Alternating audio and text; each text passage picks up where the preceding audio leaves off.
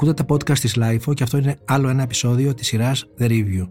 Είμαι ο Τάσος Μπρεκουλάκης και μαζί με την Αργυρό Μποζόνη θα μιλήσουμε για την έκθεση Θεόφιλος, ο τσολιάς της ζωγραφικής που είδαμε αυτές τις μέρες στο Ίδρυμα Θεοχαράκη. Για να μην χάνετε κανένα επεισόδιο της σειράς The Review, ακολουθήστε μας στο Spotify, στα Apple και στα Google Podcast. Είναι τα podcast της LIFO. Είμαι ο Τάσος Μπρεκουλάκης και είμαστε στο στούντιο με την Αργυρό Μποζόνια για να μιλήσουμε για μια έκθεση που βρεθήκαμε πρόσφατα στο Ίδρυμα Θεοχαράκη, με έργα του Θεόφιλου, ε, η οποία είχε τίτλο «Ο Τσολάς της Ζωγραφικής». Ε, λοιπόν, περάσαμε πολύ ωραία σε αυτή την έκθεση, να το πούμε πρώτα απ' όλα αυτό. Είναι μια μεγάλη έκθεση με έργα του Θεόφιλου. Είναι 94 έργα από ιδιωτικές και δημόσιες συλλογές. Ε, αναπτύσσεται σε τρεις ορόφους αυτή η έκθεση. Και θα πούμε και τη γνώμη μας γι' αυτό, πώς μας φάνηκε αυτός ο περίπατος μέσα στον κόσμο του Θεόφιλου. Για όσους ενδιαφέρονται, η έκθεση θα διαρκέσει μέχρι τις 3 Φεβρουαρίου, την έχει επιμεληθεί ο Τάκης Μαυρωτάς και έχει ξαναγήσεις κάθε Τρίτη και Πέμπτη στις 12 και Σάββατο στις 11. Τι μας έκανε λοιπόν εντύπωση πιο πολύ από το χώρο, Τάσο; Ότι έχει αρκετά έργα, δηλαδή το Μουσείο του Θεόφιλου στη, στη Λέσβο έχει 84 έργα, εδώ έχει 94. Που σημαίνει ότι έχει αρκετά από το μουσείο και από πολλές συλλογές. Τα οποία είναι στημένα σε τρεις ορόφους. Δεν ξέρω ποια είναι η λογική του στισήματο, γιατί δεν, ξέρω, δεν είναι χρονολογικά σίγουρα. Αλλά έχει πάρα πολύ μεγάλο ενδιαφέρον. Ε, γιατί έχει πολλά, ε, πολλά έργα του. Και από, κάθε περίοδό του και, από, και με όλη τη θεματολογία του. Θέλω να μου αφηγηθείς, όπως μου το αφηγήθηκες και τη μέρα που επισκεφθήκαμε το μουσείο, τη ζωή του Θεόφιλου, που ξέρω ότι την είχες μελετήσει πριν και σου είχαν κάνει μερικά πράγματα εντύπωση όπως έκαναν και σε μένα, για να συστήσουμε και στους άλλους ποιος ήταν ο Θεόφιλος σαν προσωπικότητα. Ο Θεόφιλος ήταν ένας μυτιλινιός ε, από τη βαριά Λέσβου, που γεννήθηκε σε μια χρονιά που δεν είναι καταγεγραμμένη ακριβώς, δηλαδή από το 1867 έως το 1870, ήταν το πιο μεγάλο από τα οχτώ παιδιά μιας οικογένειας, ε, του Γαβριήλ και της Πινελόπης Χάτζη Μιχαήλ. Το επώνυμό του ήταν Κεφαλάς ή Κεφάλας. Ήταν ο πατέρας του. Η μάνα του ήταν ε, Χατζη Μιχαήλ και ο παππούς του Χατζη Μιχαήλ ήταν ένας αργιογράφος ε, αρκετά γνωστός, δίπλα στον οποίο μαθήτευσε. Το σχολείο το πήγε σχολείο, αλλά δεν ήταν καλός μαθητής. Έμαθε δίπλα στον παππού του, ο οποίος ήταν αγιογράφο και έφτιαχνε έργα σε εκκλησίες, την τεχνική. Ε, βέβαια, θεωρείται ότι είναι αυτοδίδακτος. Ότι δεν είχε ε, πάει σε κάποια σχολή ε, τέχνης, αλλά δεν ήταν ακριβώς όμως αυτοδίδακτο, γιατί τον είχε μάθει ο παππούς του να ζωγραφίζει. Μέχρι τα 18 δεν έχουμε πολλά στοιχεία για τη ζωή του, αλλά ξέρουμε ότι στα 18 έφυγε από, το, από τη πόλη του, από τη Λέσβο, από το νησί του και πήγε στη Σμύρνη και έγινε θηρορός στο ελληνικό προξενιό της Σμύρνης. Εκεί οι καβάσιδες όπως λέγανε τους θηρορούς που ήταν οι άνθρωποι που, οι θηροφύλακες όλων των, ε, των δημοσίων κτηρίων στην Οθωμανική Αυτοκρατορία, ε, φορούσαν αυτή η στολή που φορούσε πάντα, δηλαδή φορούσαν φουστανέλα. Που δεν είναι η φουστανέλα, τον, η στολή των ηρώων του 21. Είναι πιο σύγχρονη αυτή η στολή. Αυτή τη στολή δεν την έβγαλε ποτέ από πάνω του. Δηλαδή δεν τη φορούσε ως τα 18. Από τα 18 και πέρα δεν σταμάτησε να τη βγάζει, δεν την έβγαλε ποτέ. Εκεί έμεινε κάποια χρόνια, δηλαδή γύρω στα 7, 8, 9, δεν ξέρω ακριβώς πόσα. Αλλά από εκεί έφυγε και πήγε στο Βόλο. Ούτε για το Βόλο ξέρουμε ποιος ήταν ο λόγος που πήγε. Προφανώς, επειδή είχε αρχίσει να ζωγραφίζει ήδη και επειδή στο Βόλο υπήρχαν άνθρωποι που ε, κάποιον γνώρισε και το ζήτησε να ζωγραφίσει το σπίτι του ή το μαγαζί του, πήγε εκεί και βρήκε δουλειά και έμεινε. Βέβαια, να πούμε ότι η δουλειά, τη δουλειά δεν ήταν ακριβώς δουλειά, γιατί ε, ε, ζωγράφιζε τείχους και του έδιναν ένα πιάτο φαγητό. Αυτή ήταν η αμοιβή του. Δεν πήρε ποτέ λεφτά για το έργο του. Και ζωγράφισε πάρα πολλά μαγαζιά, πολλά μαγαζιά τα οποία δεν υπάρχουν σήμερα, υπάρχουν ελάχιστα, αλλά και πάρα πολλά σπίτια. Ένα από αυτά τα σπίτια ήταν του ε, Γιάννη Κοντού, του κτηματία, ο οποίος τον πήρε υπό την προστασία του και τον έβαλε να ζωγραφίσει πάρα πολλά ε, παλούς χώρους του.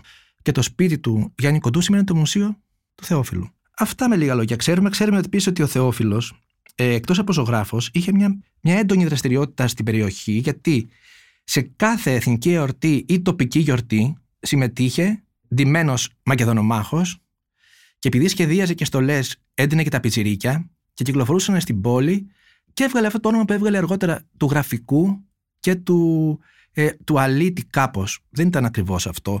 Βέβαια έχει ζωγραφίσει ένα έργο. Υπάρχει ένα έργο που λέγεται ο αλήτης που είναι ο εαυτός του εκεί. Που δείχνει τον κόσμο να το χλεβάζει γιατί αυτό το αισθανόταν. Δηλαδή ο κόσμος όταν σε βλέπει διαφορετικό τον θεωρούσαν το τρελό του χωριού. Κάπως έτσι. Αλλά την περίοδο της αποκριάς, λέει, ε, κρατούσε πρωταγωνιστικό ρόλο και ήταν τιμένο Μεγαλέξανδρο. Και τους μαθητές τους έβαζε σε παράταξη ως μακεδονική φάλαγγα. Και άλλοτε ήταν τιμένο ως ήρωας της Επανάστασης, με εξοπλισμό και κουστούμι που έφτιαχνε ο ίδιος. Και να πούμε επίσης ότι στο, αυτό που φορούσε τη, στη Φουστανέλα, στη θέση των όπλων έβαζε τα, τα πινέλα. Και αυτό τον είχε κάνει πολύ γνωστή φιγούρα στη περιοχή, αλλά όχι με καλό τρόπο. Όπως ξέρεις, τον, τον κορόιδευαν και τον χλέβαζαν. Μάλιστα, ο λόγος που έφυγε από, τη, από το Βόλο και ξαναγύρισε πάλι πίσω στη, στη Λέσβο ήταν ε, ένα περιστατικό που το διηγούνται και λένε ότι ε, έφτιαχνε σε ένα καφενείο ε, ένα έργο και είχε ανεβεί σε μια σκάλα και έβαφε και κάποιος για να τον κοροϊδέψει, να διασκεδάσει τους παρευρισκόμενους, το κλώτσισε και έπεσε από τη σκάλα. Και αυτή ήταν η αφορμή. Τώρα δεν ξέρω αν ισχύει, αλλά αυτό λέγεται. Ε, και ξαναγυρίζει πίσω στη Μιτιλίνη το 27. Εκεί συνεχίζει να κάνει το ίδιο πράγμα, να, να ζωγραφίζει. Πάρα πολύ φτωχός, πάλι για ένα πιάτο φαγητό και έφτιαξε πάρα πολλά έργα. Εκείνη την περίοδο γνώρισε τον Στατή Ελευθεριάδη, ο οποίος έμενε στο Παρίσι. Και μπορείς να μας πεις τώρα τη συνέχεια. Εγώ θα πω την, όλο το story. Θα σου πω ποιος να μην το ήταν συνεχίζω. ο Πες μας το Ελευθεριάδης. ναι, το Ελευθεριάδη και να πούμε μετά. Ελευθεριάδης ήταν ιστορία, ναι. Έλληνας κριτικός, ένας διανοούμενος που ζούσε στο Παρίσι με το ψευδόνυμο Τεριάντ, ο οποίος με τη σύσταση του Γιώργου Γουναρόπουλου, του ζωγράφου, ανακαλύπτει το Θεόφιλο, τον μαθαίνει. Ο Θεόφιλος μπορεί να ήταν αποσυνάγωγος από τις μικρές κοινωνίες των χωριών, αλλά ήταν άμεσα αποδεκτός από τον κύκλο των διανοουμένων, των ποιητών. Ο Τεριάντ λοιπόν του κάνει μια μεγάλη παραγγελία έργων για την οποία θα μιλήσουμε αργότερα αλλά θέλω να σου πω ένα πολύ συγκινητικό κομμάτι που γράφει σε αυτόν στα Αθηναϊκά Νέα το 1935 που μας δείχνει πώς έβλεπαν όλοι αυτοί τον Θεόφιλο και πώς τον θαύμαζαν. Ο Θεόφιλος, γέννημα και θρέμα της ελληνικής φύσεως και απόγονος άμεσος της Επαναστάσεως, είναι για μένα το ευγενικότερο, το αριστοκρατικότερο σύμβολο του λαού μας. Μια βεβαίωση πως αυτός ο λαός ζει και νιώθει βαθιά και πως άμα του δοθεί ευκαιρία με τα χαρίσματα της τέχνης να πει το λόγο του, δηλαδή να εκφραστεί, κατορθώνει να ξεπερνά όλα τα επίκτητα, να φτάνει όλα τα καλά και να συγχρονίζεται κάνοντας τα άλματα εκείνα που επιτρέπει αυτός ο τόπος. Εδώ ο Τεριάντ θέτει το θέμα της ελληνικότητας. Για τον Θεόφιλο λέει ότι είχε δημιουργική αφέλεια που κάνει την πρωτόγονη τέχνη ίση με την πιο εξελιγμένη και ίσως και καλύτερη. Και τι εννοεί με αυτό, ότι είναι ένα primitive η ζωγραφική του που έχει βάθος που θαυμάζουν ακόμα και σήμερα οι καλλιτέχνες. Αυτό που ζωγραφίζει είναι σχεδόν άδολο, γι' αυτό είναι και βαθιά αυθεντικό. Ε, να πω επίσης να προσθέσω ότι με τα έξοδα του, Ελευθερι... του Ελευθεριάδη ε, αναγέρθηκε το 1964 το Μουσείο Θεόφιλου στη Βαριά. Και να πω επίσης και κάτι που δεν το είπα, ότι υπέγραφε πάντα με το όνομα της μητέρας του, το πόνιμο της μητέρας του. Δηλαδή Θεόφιλος Χατζημιχαήλ.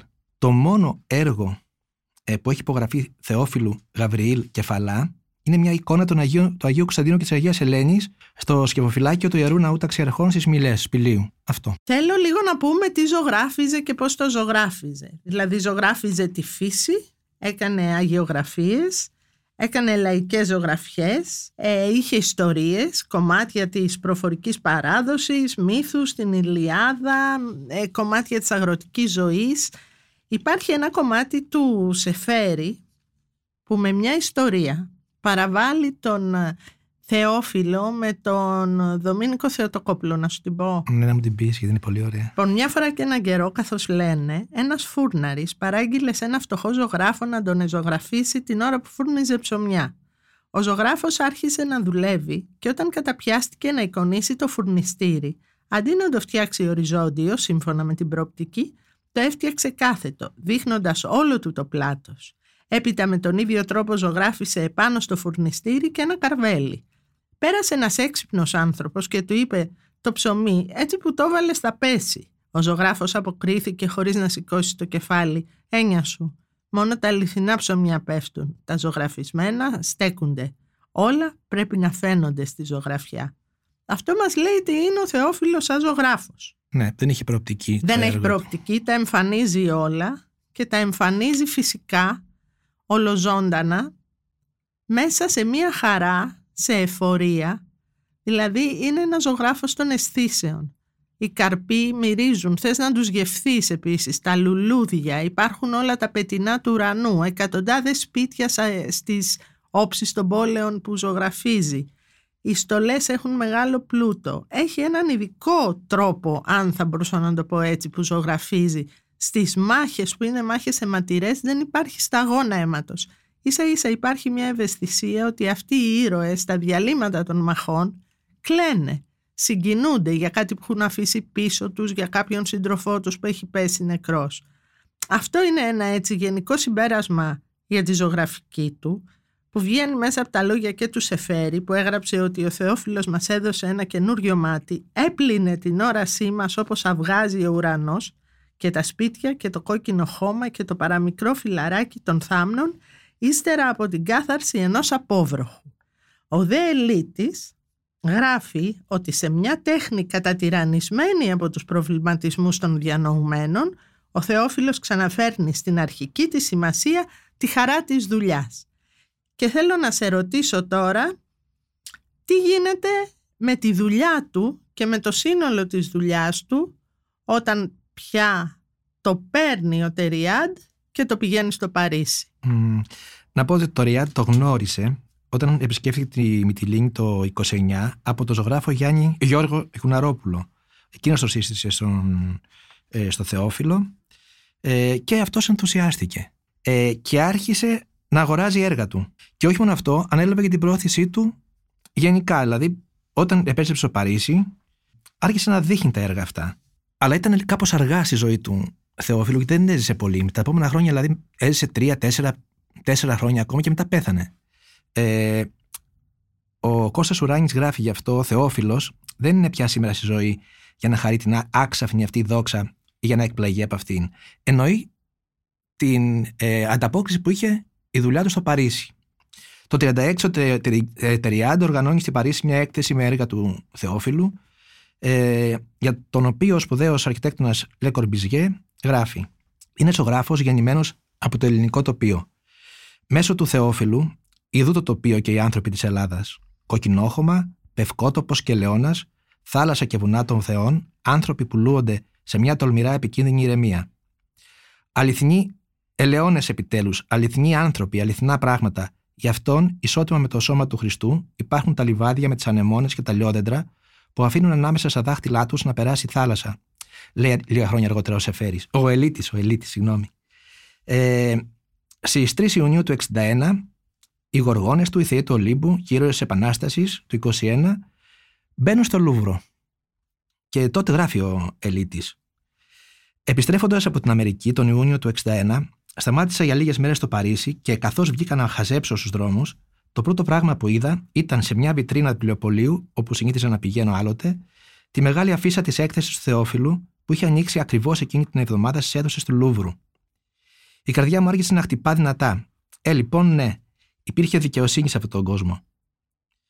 Ε, όταν ο Ελίτης θα εξομολογηθεί στο Τεριάν την σκέψη του ότι τα περισσότερα από αυτά τα έργα του Θεόφιλου θα, σκορπι, θα σκόρπιζαν μια μέρα στις συλλογές της Ευρώπης ή της Αμερικής, ο Τεριάντ ε, αποφασίζει να χρηματοδοτήσει το Μουσείο του Θεόφιλου και γενιάζει στη βαριά της Μυτιλίνης όπου έζησε. Το 65 έγινε αυτό.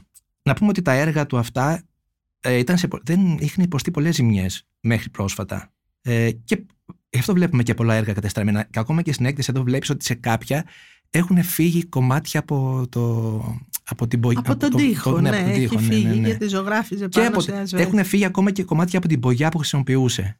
Γιατί δεν ήταν συντηρημένα. Αυτά. Ε, θέλω θέλω Το να διαβάσω ένα κομμάτι πάλι από τις δοκιμές του Σεφέρη για το κασελάκι του. Όταν πέθανε, Α, ναι. θα μιλήσουμε στο τέλος για τον δραματικό θάνατό του. Γράφει λοιπόν ο Σεφέρης ότι είναι ένα ξύλινο μπαουλάκι ζωγραφισμένο ολόκληρο με το χέρι του.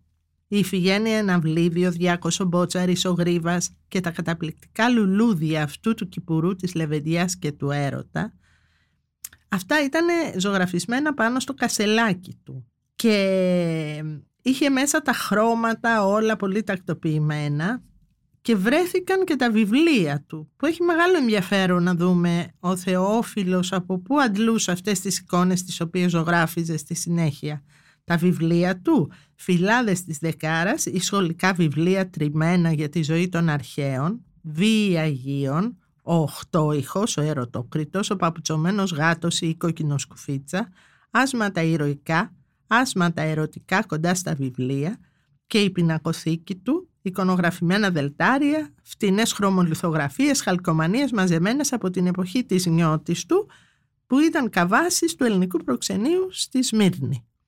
Από αυτά, αυτά είναι τα εργαλεία του, από τα οποία προκύπτουν αυτοί οι αριμάνοι οι άνδρες, οι ωραίες γυναίκες, ε, σαν αυτές που υπήρχαν και στις λατέρνες. Είναι περίπου οι ίδιες αυτές.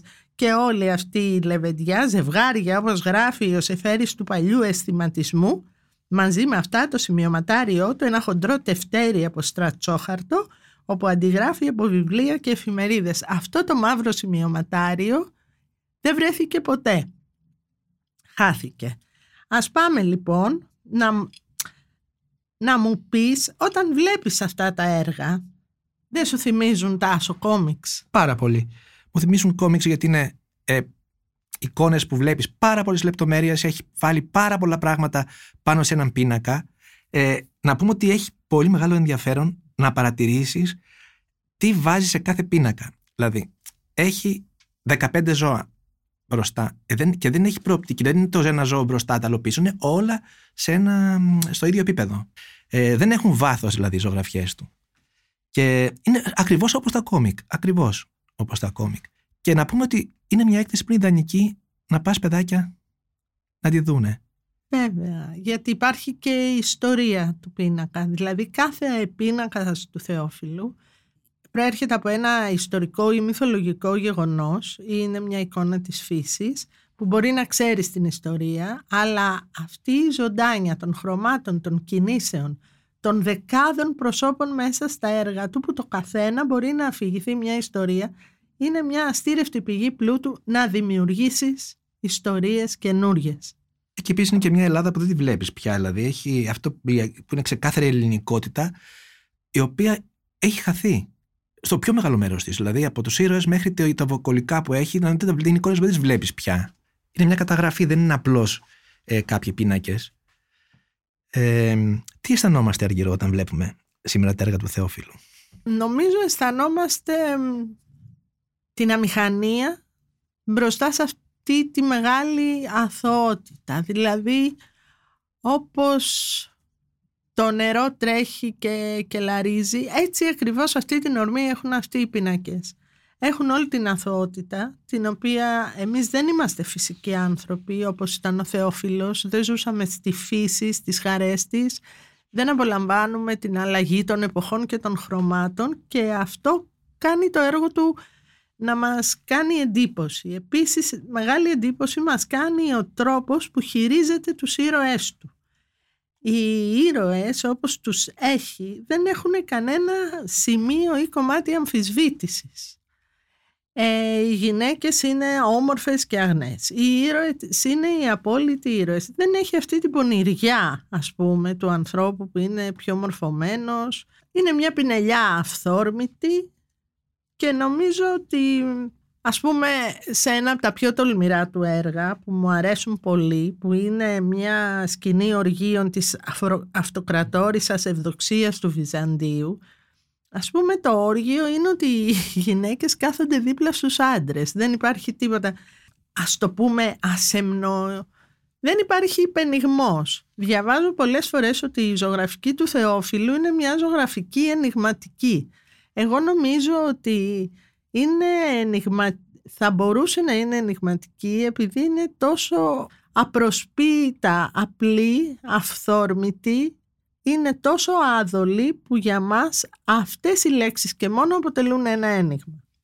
Ε, να πω και ένα άλλο πίνακα που λέγεται η ποιήτρια της νήσου Λέσβου Σαπφό και ο κιθαροδός Αλκαίος ε, όπου έχει μια λεπτομέρεια αριστερά ενώ είναι γυναίκες έχει τον Αλκαίο με κάποιον ε, φίλο του να κουτσομπολεύουν, κάπως να συζητάνε εκεί. Όχι, δεν είναι ο Αλκαίος. Ο Αλκαίος είναι δεξιά στον πίνακα. Είναι ο Αριστερά Αλκαίο. Α, είναι... έχει μουσι- Και Α, είναι δύο σαφό. γείτονες. Είναι δύο γείτονες. Ναι, ναι, ναι, έχεις είναι δίκιο. δύο γείτονες Α, που ναι, ναι, ναι, ναι. κοτσομπολεύουν. Λοιπόν, στα έργα του, εγώ ξέρεις τι νομίζω Τάσο ότι καταφέρνει ο Θεόφιλος. Καταφέρνει κάτι πολύ σπουδαίο. Να βλέπεις τα έργα του όπως θέλει εκείνος. Δηλαδή, ε, να βλέπεις λεπτομέρειες, ε, να βλέπεις, να κάνεις παρατηρήσεις και κάθε φορά που τα κοιτάζεις να αποκαλύπτεις μικρά νέα στοιχεία τα οποία είναι σήμερα σπάνια. Γι' αυτό νομίζω και θα το επαναλάβω ότι πρέπει αυτή την έκθεση, όσοι θέλουν να, τη- να κάνουν, να πάνε σε αυτή την έκθεση με παιδιά, νομίζω θα την ευχαριστηθούν πάρα πολύ αν ακούσουν και τις παρατηρήσεις των παιδιών. Επίσης, το εντυπωσιακό είναι ότι ε, δεν είναι τα έργα που ε, απεικονίζουν ανθρώπους που μπορεί να τους έχει δει. Είναι τα έργα που αποκλείεται να τα έχει δει. Ένα- με εικόνες που αποκλείεται να έχει δει, όπως δηλαδή την έκθεση του ηφαιστείου ε, του, Ευ- του Βεζούβιου ή της Έτνα, που σίγουρα τα έχει δει σε κάποια κάτι προστάλ ή τα έχει περιγράψει κάποιος πώς και τα έχει ζωγραφίσει με κάθε λεπτομέρεια. Ακόμα και το λιμάνι δηλαδή που, που στο έχει φανταστεί είναι εξαιρετικό. Για μένα επίσης ένα μεγάλο ένιγμα είναι πως έχει ζωγραφίσει το θάνατο του Μάρκου Μπότσαρη που αυτές τις μέρες επειδή έχουμε πάει σε αρκετά μουσεία μαζί έχουμε δει να τον κάνουν οι φιλέλληνες ζωγράφοι. Και είναι ακριβώς το ίδιο. Και αναρωτιέμαι ο Θεόφιλος από πού αντλούσε αυτή την πληροφορία που δεν θα μάθουμε ποτέ αλλά όπως φαίνεται ήταν τρομερός ε, συλλέκτης των περιοδικών και των αποκομμάτων δηλαδή Μμμ. πρέπει να έχει ένα τρομερό πλούτο. Στην έκθεση επίσης υπάρχει ένα γυμνό. Ναι. Είναι πολύ ωραίο γυμνό, Με πάρα πολύ ωραίο τίτλο επίσης. με πάρα πολύ ωραίο τίτλο. Λοιπόν, μέχρι να βρω τον τίτλο θέλω να μας Να πεις το πω, λέγεται Η ερωτευμένη απελπιστήσα. και τι σου Ναι, θυμίζει; Μου θυμίζει Πικάσο. Το κεφάλι της είναι εντελώς Πικάσο.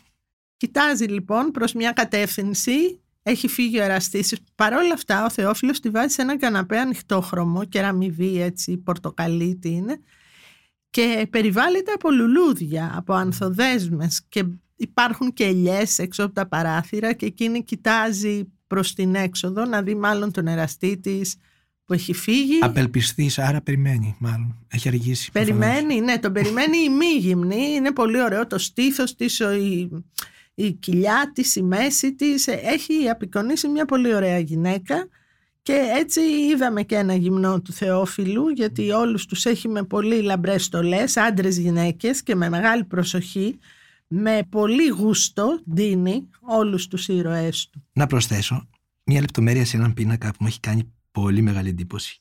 Που δείχνει το βουστάσιο Ιωσήφ ε, Μήκοστη και Κάπα αδελφών. Που είναι λάδι σε τσίγκο και πάνω αριστερά έχει μια Ιαπωνέζα.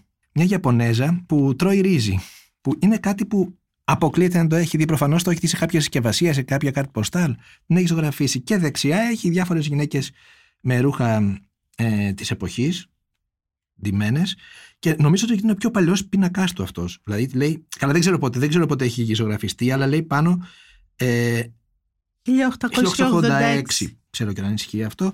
Σίγουρα πάντως το καφενείο ο Κάραβος ε, που είναι το 1911 είναι εντελώς διαφορετική η τεχνοτροπία από τα... Είναι πιο, πα- το πιο παλιό του και ε, μάλλον το πιο μ, καλοδουλε... όχι καλοδουλε, δεν το πω, πιο πολύ λεπτομέρεια στο σκίτσο γιατί μετά άρχισε να τα κάνει λίγο πιο ε, αφαιρετικά. Τα, για όσους αγαπούν τα κοσμήματα, ε, εκτός από το ότι στολίζει πολύ ωραία με φλουριά και λοιπά τις στολές των γυναικών, στις γυναίκες βάζει και πάρα πολύ ωραία κολλιέ, τα οποία έχει φανταστεί με τον πιο όμορφο τρόπο να τις στολίζουν. Ε, και να πω το πιο αγαπημένο μου έργο από όλα όσα είδαμε στην έκθεση, ε, που είναι νομίζω στο το τρίτο όροφο, είναι μια διακοσμητική σύνθεση που λέει από φυτικό και ζωικό κόσμο, ε, που είναι τοιχογραφία και δείχνει έναν παπαγάλο, ένα παγόνι και έναν κόκορα και ένα πουλάκι πάνω δεξιά, που θυμίζει εντελώς τα φρέσκο της πομπίας. Και το σπίτι του Ροδάκη. Ναι. Είναι τα ίδια παγόνια, τα ίδια πουλιά, αυτά τα μπουμπούλια των ορόδων που είναι έτοιμα να ανθίσουν. Τάσο, από την αρχή είπαμε ότι θέλω να μας πεις το τέλος Το τέλος του. Δεν είναι happy end αυτό για, Ναι. για podcast, αλλά αυτό θέλω να συγκρατήσουμε. Ναι. Για να καταλάβουμε και την περίπτωσή του λίγο περισσότερο. Ο Τάκης Μπαρλάς τον είχε χαρακτηρίσει ο παδιαμάτη της ζωγραφικής, που σημαίνει ότι έζησε όλη του τη ζωή πάμφτωχος, ζωγραφίζοντας μόνο για ένα πιάτο φαγητό και δεν σταμάτησε ποτέ να το κάνει αυτό. Δηλαδή, παρόλο που δεν πήρε λεφτά, δεν σταμάτησε ποτέ μέχρι το τέλος της ζωής του να το κάνει αυτό. Μάλιστα, πέθανε από δηλητηρίαση από μία αμοιβή. Δηλαδή, κάποιος ζωγράφιζε το σπίτι του και του έδωσε χαλασμένα φαγητά. Παλιά, Μπαγιάτικα. μπαγιάτικα. Η αδερφή του, η μικρότερη η αδερφή του, η Φώτο, περιγράφει στο Βασίλη Πλάτανο το τέλος του, αρκετά χρόνια αργότερα. Θα το διαβάσω γιατί είναι συγκλονιστικό. Τον φώναξε ένας πλούσιος να του ζωγραφίσει μερικά κάντρα, σαν είδε πως η τέχνη του είχε αξία και του έδωσε μπαγιάτικο φαγί από ψάρια και κρέας. Ο καημένος τα πήρε, γιατί στη χάση και στη φέξη έτρωγε τέτοια φαγητά. Και σαν πήγε στο δωμάτιό του, που το είχε νοικιασμένο στο βουνάρι της Μυτιλίνης, τα έφαγε με όρεξη και άφησε τα μισά να τα γιωματίσει και τα χιά. Αλλά δεν πρόλαβε. Ήταν χαλασμένα. Ούτε του σκυλιού τους δεν τα δίνανε. Τον πειράξανε και τη νύχτα της παραμονής του Βαγγελισμού το 1934 πέθανε από δηλητηρίαση. Τον ευρήκαν πεθαμένο στερνά από τρεις μέρες που είχε πια βρωμήσει και τον επήρε ο Δήμος Άρων-Άρων και τον έθαψαν. Δεν προκάναμε ούτε να τον ασπαστούμε ούτε να τον δούμε. Θέλω να τελειώσουμε με λίγο σε φέρι. Αυτά του έδωσε ο Θεός και με αυτά δημιούργησε ο μικρός όμως αυτός άνθρωπος, αυτός ο αλαφροίσκιωτος, όπως τον βλέπω σε μια παλιά του φωτογραφία. Ο Θεόφιλος έπαιρνε κάποτε τις φιγούρες του από λιθογραφίες ή δελτάρια.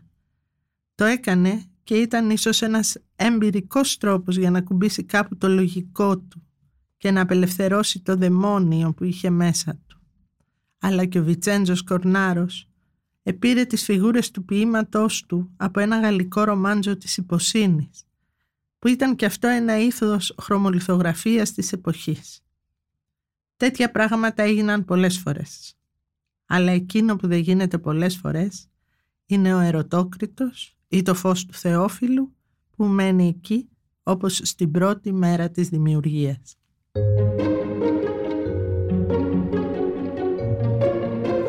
Αυτό ήταν άλλο ένα επεισόδιο της σειράς The Review. Είμαι ο Τάσος Μπρεκουλάκης και μαζί με την Αργυρό Μποζόνη μιλήσαμε για την έκθεση Θεόφιλος, ο Τσολιάς της Ζωγραφικής που είδαμε αυτές τις μέρες στο Ίδρυμα Θεοχαράκη.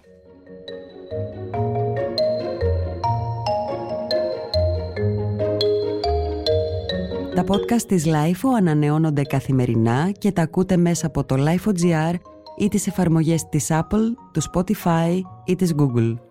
Κάντε subscribe πατώντας πάνω στα αντίστοιχα εικονίδια για να μην χάνετε κανένα επεισόδιο. Ηχοληψία, επεξεργασία και επιμέλεια, φέδωνας χτενάς και μερόπικοκίνη. Ήταν μια παραγωγή της LIFO. Είναι τα podcast της Lifeo.